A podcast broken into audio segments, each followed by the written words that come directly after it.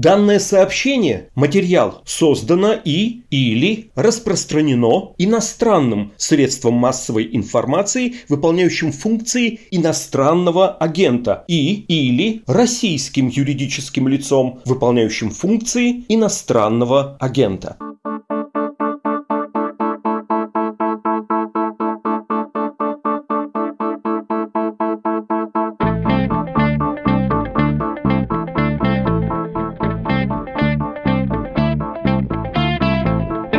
Здравствуйте, это подкаст «Что случилось?». Он посвящен новостям, которые долго остаются важными. Сегодня 12 мая, то есть мы записываем выпуск через день после Казани. Сейчас, весной 2021, в эти сутки и последующие дни, еще надолго на самом деле в России, никому не надо будет объяснять, что значит «после Казани». Ну, то есть после нападения на учителей и учеников в гимназии номер 175 в столице Татарии. Выпускник этой гимназии, 19-летний Ильнас Галевиев, 11 мая пришел в школу и убил 9 9 человек, два десятка ранил, многие до сих пор в тяжелом состоянии. Галевиева задержали, есть видео, звук которого я не хочу вам включать, извините, потому что задержанный там говорит в буквальном, в медицинском значении бред. И все сказанное им на самом деле лишено смысла. Многие после нападения на школу в Казани, думаю, как и я, испытывают сразу сочувствие, ярость и гигантское отчаяние. И многие и вчера, и сегодня, и завтра, и потом, первым делом, говоря о Казани, будут произносить только только пару слов. Дети. Это же дети. Вторая реакция, наверное, более рациональная, и я бы сформулировал ее примерно так. Черт, почему это снова случилось? После Керчи, после Ивантеевки, или уже после многими забытых нападений на школы в Перми, Улан-Удэ, Москве, Барабинске, Благовещенске и так далее, и так далее, и так далее. Можно ли было сделать из тех случаев какие-то выводы? А если да, почему все равно это повторилось? Местами прямо с точностью повторилось. И что вообще нужно делать, чтобы такого рода нападения больше не происходили. Сейчас обсудим с доцентом кафедры психологии и педагогики Открытого университета экономики, управления и права, кандидатом психологических наук Денисом Давыдовым.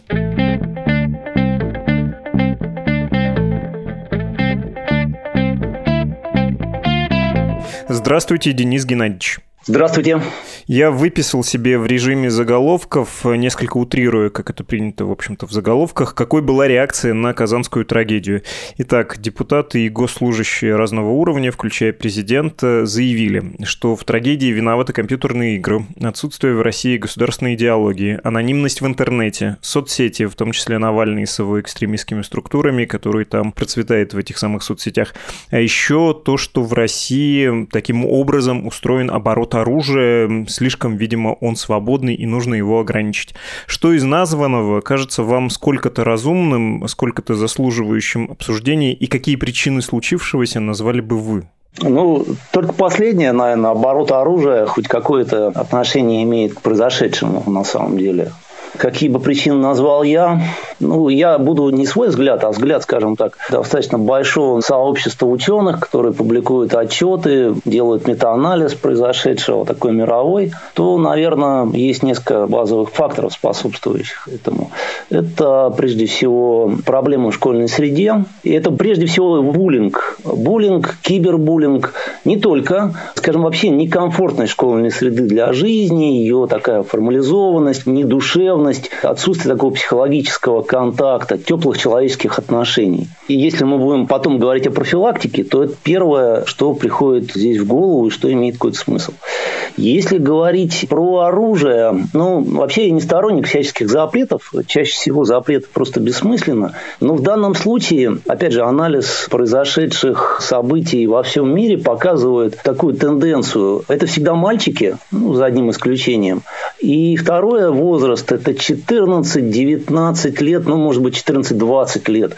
Это вот такой возрастной период. И третий фактор здесь еще. Очень часто подростки, совершившие такие нападения на образовательные заведения, на школы, университеты, они увлекаются оружием и имеют опыт, ну, я сейчас американцев э, цитирую, имеют опыт обращения с оружием вне военной службы.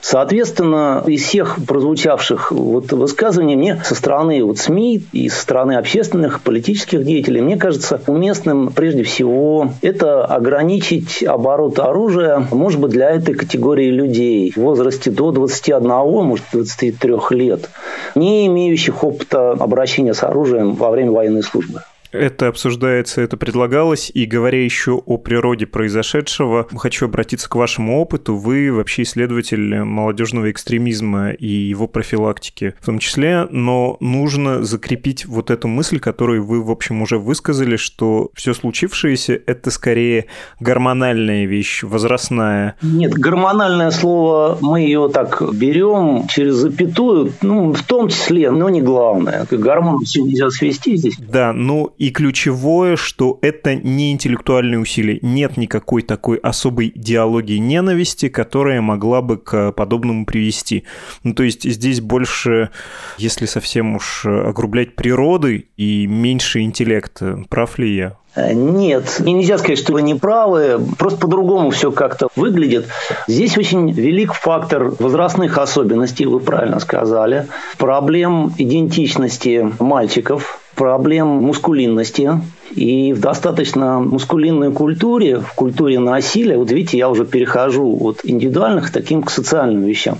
В среде, где оскорбление смывается насилием, называется культура насилия, да, такая ценность насилия как универсальный способ решения проблем. Это один фактор. Повторюсь, он не является главным, единственным. И кроме того, мы его, в общем-то, убрать практически не можем, эту среду. Это мультфильмы, фильмы про войну, фильмы про мушкетеров, где насилие это способ решения проблем. И это целый пласт культуры, мы его не можем так изменить. То есть фактически можно говорить о появлении такой субкультуры Колумбайна. Она выглядит как подражательство такое. Опять, это не единственный фактор, это не причина, это скорее спусковой крючок для некоторых личностных и социальных проблем. Но культура фактически формируется. Тут даже вот какая может быть проблема, что с одной стороны мы живем в свободном обществе и должны открыто говорить о проблемах, но вот это широкое обсуждение в СМИ, в блогах, повторюсь, запретить его нельзя, надо понимать, что оно с своей стороны тоже стимулирует будущее нападение. То есть подростки узнают об этом. К личности стрелка приковано внимание. И, к сожалению, есть такой эффект. Э, это и на самоубийствах мы видим, и в данном случае на нападениях на школы, когда люди начинают копировать какие-то манеры поведения. Повторюсь, это не причина, это один из дополнительных факторов. Я читал такую точку зрения у американских исследований, что вот эти шутинги, нападения на школу можно рассматривать как вариант суицида, просто суицида такого еще более демонстрационного, максимально опасного не только для себя, но и для окружающих. И да, там, конечно, всегда упоминается школа Колумбайн американская, и она рассматривается как сценарий, который многие копируют, ну потому что вот понятный алгоритм действий, негативных действий, безусловно, но предельно понятный и такой отработанный, и он, да, не то что провоцирует, но дает некоторый рецепт. Да, совершенно верно. Вы заметили, что здесь важный компонент суицидальный. Вот тут даже мои какие-то коллеги высказывали, а давайте там введем смертную казнь за убийство детей.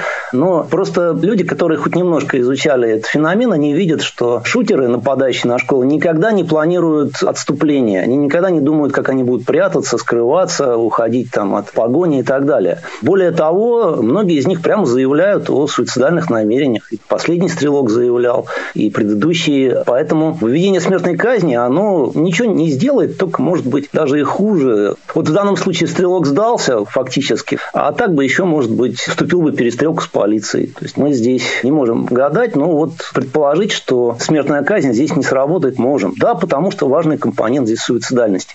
Я бы сказал дальше, мне очень кажется работающей такая версия, такое объяснение о ритуальности. Это определенный ритуал. Вообще, первое такое осмысление вызвало реакцию, и эти скулшутинги стали называть безумными расстрелами. То есть никакой логики там нету. Они никому не мстят, они убивают вообще случайных людей. И это очень важный компонент. То есть это такое ритуальное действие. Они готовят оружие больше, чем часто применяют. Вот Одинцовский стрелок, он там приволок целый доступный ему арсенал, кучу патронов, там какие-то взрывные устройства готовят. Повторюсь, далеко не все это удается применить, и они нападают на случайных людей. И очень показательно, это похоже на какие-то древние ритуалы, когда человек знает, что он умрет, и в какой-то момент он ощущает себя вне какого-то земного социума. Он фактически бог и вершит судьбы других людей. И это какое-то послание миру, послание социуму. Такое выражение недовольства, может быть, месть этому социуму, ответ ему, что человек не нашел свое место в этом мире, что ему плохо в этом социуме. То есть это как бы можно рассмотреть как театральное действие. Это очень, а, мне кажется, работающая такая точка зрения. Понятно. Не я умру, и тогда вы оцените, а я умру, и вы еще пожалеете. И когда вы сказали про Бога, я, конечно, вздрогнул, потому что Казанский стрелок э, прямым текстом это и говорил. В России за последние десятилетия было около дюжины нападений на школы и колледжи. Понятно, что Керчь самое крупное из такого рода нападений. Используется самое время пояснить слово шутинг, хотя не всегда там там стреляют. Можно вспомнить и нападение с э, ножом в Перми, с э, топором в Улан-Удэ. Какой на все произошедшее была реакция российской системы образования и правоохранительной системы? Как все случившееся можно трактовать вот с точки зрения вот этой государственной рефлексии? Верно ли была опознана системой и профилактирована проблема? Или я, находясь в плену некоторых стереотипов и проклятого либерального издания «Медуза», которое вечно всем недовольно, справедливо замечу, что система отреагировала формально, что были сделаны какие-то ритуальные действия, охранник в актер, бумажка отчет, соцсети мониторинг, спонтанные визиты силовиков по поводу того, что ваш сын состоит или состоял, или лайкал во ВКонтакт сообществе о Колумбайне записи. Вот давайте его проверим. Был ли, по сути, какой-то ответ? Что-то по существу было правильно сделано? Ну, я не могу, наверное, так полностью ответить на ваш вопрос. Я просто не являюсь специалистом ни по действиям правоохранительных органов, ни по действиям в целом системы образования. Ну, есть какой-то ограниченный у меня опыт, который я видел.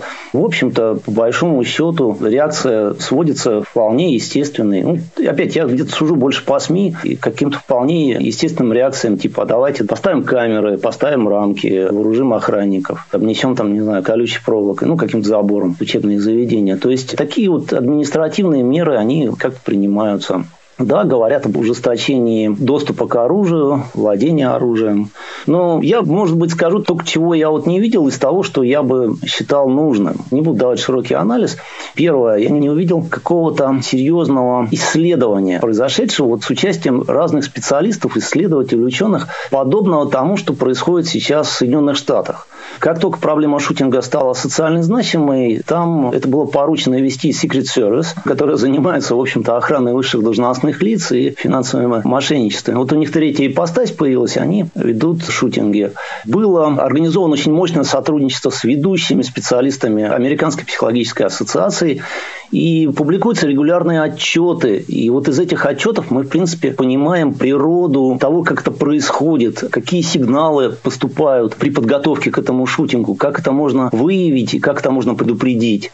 Читая такие отчеты, появляются четкие идеи. Вот у нас я такого, к сожалению, не увидел. Данные как-то вот они где-то там в правоохранительных органах, ну, понятно, это данные следствия, расследования, все это закрытая информация, но вот исследователям она тоже не попадает. Может быть, так я отвечу на ваш вопрос. И это, конечно, наверное, не должно быть делом силовиков в чистом виде исследования этой проблемы, потому что силовикам выгодно, и такие случаи были, да, когда вы читаете в новостях, что ФСБ, МВД, неважно, остановили очередного шутера, это не совсем здоровая ситуация, потому что ты видишь людей, силовиков, которым выгодно именно поймать в последний момент, предотвратить теракт, а не работать с проблемой целиком, не профилактировать ее, даже конкретный случай, на более ранний ранней стадии? Не, нет, давайте разделим. Это другая вещь, другая функция. Она очень важна. И опять мировой опыт показывает, что очень много вот этих шутингов было остановлено благодаря, ну, назовем так, полицейским действиям. В широком смысле, да, не обязательно это полиция, ну, таким каким-то, в России говорим, силовым, да. Это когда по каким-то признакам вычисляется подготовка, а признаки обязательно есть, и это блокирует. Это нужное, важное направление. Его надо развивать, и во всем мире им занимаются. И то, что в России в последнее время мы слышим слышим сообщения о работе правоохранительных органов по пресечению подготовки, ну, в общем, меня вызывает скорее удовлетворение. То есть я не расстроен этим. Я, наоборот, горжусь и рад, что кто-то этим занимается. Может быть, где-то перегимы на местах бывают, да, когда там подростки что-то просто поиграли. Ну, перегибы бывают. Конечно, они не должны быть. Но в целом это хорошее и нужное направление. Без него никак нельзя. Только какой-то психологической работой мы эту проблему не решим. Хорошо, отлично принимается. Я заблуждался. Вы говорили про перегибы. У нас аж подкаст был в сентябре 2020 года целый про красноярскую историю, где подростков, которые состояли в Колумбайн сообществах ВКонтакте, их принудительно госпитализировали. И это выглядело очень формальным подходом к проблеме. Да, с моей точки зрения, ну, я не клинический психолог, но в любом случае это немножко дискредитирует саму систему и психиатрии. И, в общем, я думаю, что э, никаких диагнозов, конечно, там не видно было. Вот, опять повторюсь, я не клинический психолог, но, на мой взгляд, ничего явно такого не просвечивало. Тут еще другая история, что как только происходят вот такие шутинги, часто появляются очень много людей с таким бэкграундом психиатрическим. И для общества очень приятная вещь, ну и для власти приятная вещь, когда вот такие проблемы объявляются, ну, знаете, ну, это вот шизофреник, или это вот там еще какой-то человек. Ну, и все на этом успокаиваются. Ну, что делать? Это же вот больной. Я хочу подчеркнуть, что абсолютное большинство в мире шутингов совершены вполне психически здоровыми людьми, ну, по крайней мере, до этого шутинга. Какая-то часть из них имела наблюдения, записи такие врачебные о каких-то депрессивных расстройствах. Ну, это тоже очень частая история, на самом самом деле далеко не все люди с признаками какой-то временной депрессии, даже клинической депрессии каких-то начальных стадий, далеко не все они совершают шутинг. Поэтому вот эта вот тенденция все объявить или как можно чаще такие причины объявить психическими заболеваниями, она, с одной стороны, успокаивает власть и общественность, а с другой стороны, это шум, который отвлекает от действительных причин и действительных механизмов происходящего. Никто не хочет в таком случае разбираться, плюс еще стигматизирует человека с э, расстройством. Понятно. Если еще немножко говорить про реакцию. На днях, вы, конечно, знаете, была история в Мурманской области с ставшей широко доступной базой учащихся и выпускников. Там 18-20 годы были. Чиновники собирали такой список э, молодых людей, склонных к нарушению дисциплины, немотивированной агрессии, которые высказывали какие-то угрозы. Там в этом же списке было участие в акциях протеста текста и прочее, и прочее, и прочее. Можно ли формализовать каким-то образом угрозу? Ну, то есть работать через большие данные. Вот я хочу отстраниться от э, огульного осуждения чиновников. Может быть, они на верном пути. Я слышал вашу мысль, я ее усвоил про то, что школа должна быть менее насильственной, может быть, менее иерархичной, более чуткой и более душевной и комфортной. Это позволит и обратную связь лучше наладить, ну и просто будет меньше желания, да, там совершать что-то нехорошее. Но вот тем не менее, может быть, с большими данными тоже нужно работать, но один раз ребенок пришел с оружием, даже в шутку в школу, поставим его на карандаш и обратим на него особое внимание. Может быть, это тоже срабатывает? Ну, я, наверное, разобью на две части ваш вопрос. Что касается ведения списков, плохо, что они как-то там засветились, попали.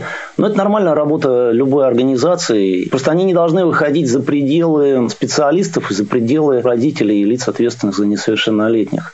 А так, если в школе есть какое-то выявление, учет, это нормально. Странно, что туда включают какие-то вполне себе ненасильственные вещи. Но это вопрос культуры педагогов и вопрос, конечно, их подготовки. Это, кстати, мы вот с вами не затронули этот вопрос пока. Кто в школе занимается этой профилактикой?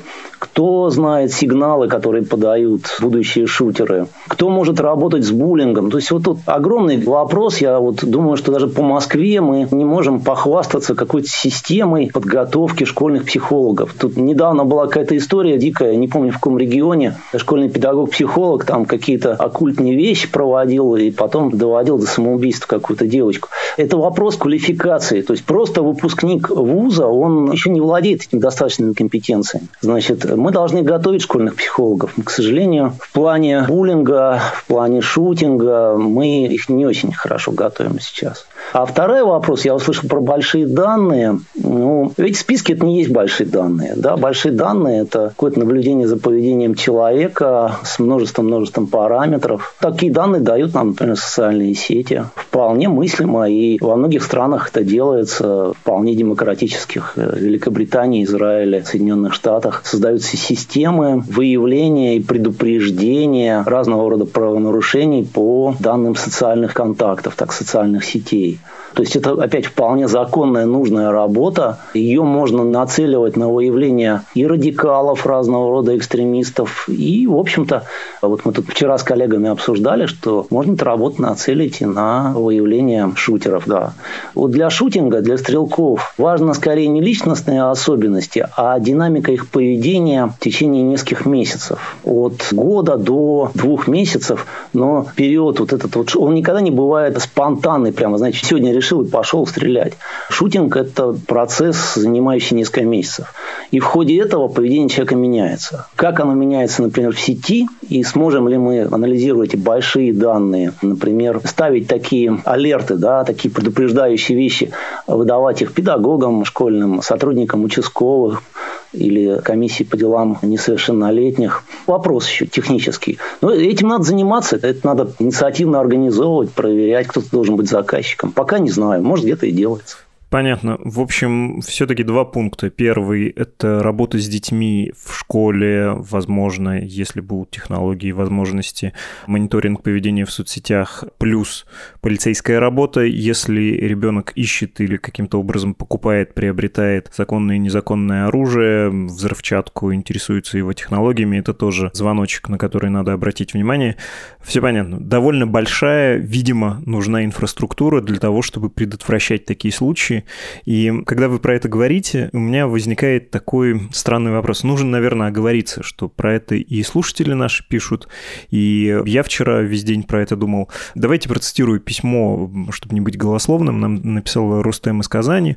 Он прислал e-mail. Сегодня в моем родном городе случилась ужасная трагедия. Бывший школьник расстрелял маленьких детей в школе. Это беспрецедентное событие для Казани, и поэтому повергло город в шок. Я очень не хочу, чтобы такие события случились в моем городе или где-то еще в России, да и по всему миру. Хочу понять, как с этим боролись в США и в других странах, каковы причины, последствия Колумбайна. В связи с этим прошу сделать выпуск про Колумбайн и так далее. Мы, в общем, про это, по сути, с вами сейчас и поговорили. А, я еще до того, как вчера прочел письмо, у меня примерно так устроился день. Я отвел ребенка с утра в школу, сейчас все на удаленке, мы вообще отказались от редакции, поскольку это дорого. Вернулся работать, сел, стал читать новости, и я, конечно, был в очень странном состоянии. Я не мог не прикладывать на себя. Когда у тебя появляется ребенок, ты становишься более эмпатичным, и такие вещи все-таки волей-неволей сравниваешь с собой, со своей ситуацией. я вот подумал, а если я сейчас прочту новость о том, что это случилось в школе моего сына, и мне придется вот эти 10 минут до его школы проделать обратно, но совсем с другой целью, не чтобы его там проводить или встретить. Короче, такие были сложные чувства, но потом второй вопрос, который я себе задал, я подумал, вот э, люди такие, как я, или Рустем, который нам написал из Казани, они, наверное, на этом эмоциональном фоне готовы сказать, черт, давайте во всех школах страны поставим Росгвардию на каждом углу, создадим какую какую-то чрезвычайную инфраструктуру безопасности. Но будет ли эта инфраструктура работать? Удастся ли вообще предотвратить такие случаи, или они все равно будут случаться? Потому что, ну, невозможно некоторые вещи предотвратить в принципе. Ну, невозможно, если у человека расстройство, это остановить. Невозможно уследить за всеми. Насколько, как бы это жестоко не прозвучало, целесообразно создавать какую-то большую инфраструктуру безопасности? Ну, вот я как раз пытался донести, может быть, плохо мысль, что, наверное, как какую-то специальную инфраструктуру создавать не нужно, и даже вредно, потому что это вот лечение времени, ресурсов и так далее. Мы говорили с вами про школу, но формально все институции, они уже существуют, которые будут регулировать школьный климат. Ну, много чего надо на самом деле, это тоже непростая вещь. Педагоги не должны быть, извините, забитыми, замордованными администрацией, завалены какими-то планами, отчетами, проверками. Классы не должны быть большими, потому что у каждого педагога должно быть внимание учеников. То есть, смотрите, это все не инфраструктурные вещи сами по себе. Не надо никого дополнительно туда вводить. В школах есть педагоги и психологи, их надо просто готовить. Учителей надо готовить. Вот есть исследования, показывающие взаимосвязь между числом учеников в школе и вероятностью шутинга. Значит, надо подумать о тех монстрообразных образовательных учреждениях, которые мы создавали последнее время, с их бюрократизацией, с их отсутствием какого-то человеческого душевного контакта. Ну, смотрите, вот я говорю, создать школу как уютное место, куда хочется приходить. Теперь представьте себе, что вы подходите к школе, давайте поставим забор с колючей проволокой, камеры, три рамки какие-то, будет вооруженный охранник на входе. Это просто не добавит спокойствия ни родителям, ни ученикам. Это огромные ресурсы, и в лучшем случае оно ничего не предотвратит, потому что школьников же не будут обыскивать. Да, многие это совершают, как в Керчи, учащиеся. В общем, я не сторонник вот таких вот силовых профилактических мер. Все равно денег на это не хватит, вы понимаете? Ну, Росгвардию вот Керчи поставили, они постояла там несколько дней у каждой школы, но потом все равно убрали, потому что у них другие дела есть. Обсуждаемо. В Америке спор большой идет, стоит ли вооружать учителей. То есть, вот некоторые школы предлагают скрытое ношение. То есть, ученики не должны знать, кто из учителей носит оружие. Несколько человек, учителей, могут быть вооруженными в школе. Очень большие сомнения в целесообразности этого, но это хоть какой-то такой разумный подход есть. Не уверен, что он применим для России, но я просто как пример говорю. А многие исследователи прямо указывают наличие дополнительной инфраструктуры, видеокамер, натыканных в каждом углу школы и вокруг школы, там, каких-то барьеров, делает среду менее комфортной и повышает вероятность шутинга, и буллинга и вообще каких-то таких расстройств, проблем, социализации. Ну, человек не будет хотеть ходить в это место, в школу, не будет нравиться ему. Еще хуже будет ее воспринимать. Да, да, да. Поэтому здесь вот самое важное, чтобы при принятии решений ну, услышали голос специалистов. А для этого говорю, что надо какое-то исследование проводить. Вот мы написали статью, она вышла в 2018 году. За два года уже много чего изменилось. То есть вот я отслеживаю немножко так. Вышли новые отчеты, появились новые данные какие-то. Вот это должна быть работа постоянная. Что происходит в мире, что происходит в России. По каждому случаю должны работать, конечно, не только психиатры и исследователи, но и ученые широкого профиля, социальные психологи, педагоги. Должна быть какая-то площадка, на которой бы эта дискуссия велась. В Америке такую площадку организовала Secret Service. Сейчас кто-то, надеюсь, у нас организует такую комиссию, привлечет туда Российскую академию образования, Российское психологическое общество, еще какие-то ассоциации, которые готовы с этим работать. Это в лучшем случае, а в худшем давление станет больше, школа будет более закрытой и милитаризированной, что ли, такой более строгий режим там будет введен, и больше пресс будет и на учителей, и на учеников. Спасибо вам большое за то, что обстоятельно ответили. Очень понятно, в том числе на очень сбивчивые вопросы.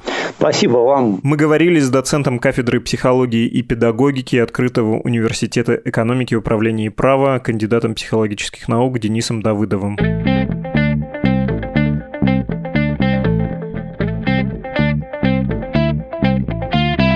Вы слушали подкаст «Что случилось?» о новостях, которые долго остаются важными. Напоминаю, что «Медузу» вы можете поддержать сейчас рублем. Мы без этой поддержки долго не просуществуем и, в общем-то, уже должны были бы закрыться, но все-таки 80 тысяч человек уже поддержали наши издания. Это позволило нам на пару месяцев продлить существование. Будем надеяться, что поддержка не ослабнет, ну и, стало быть, мы продолжим свою работу.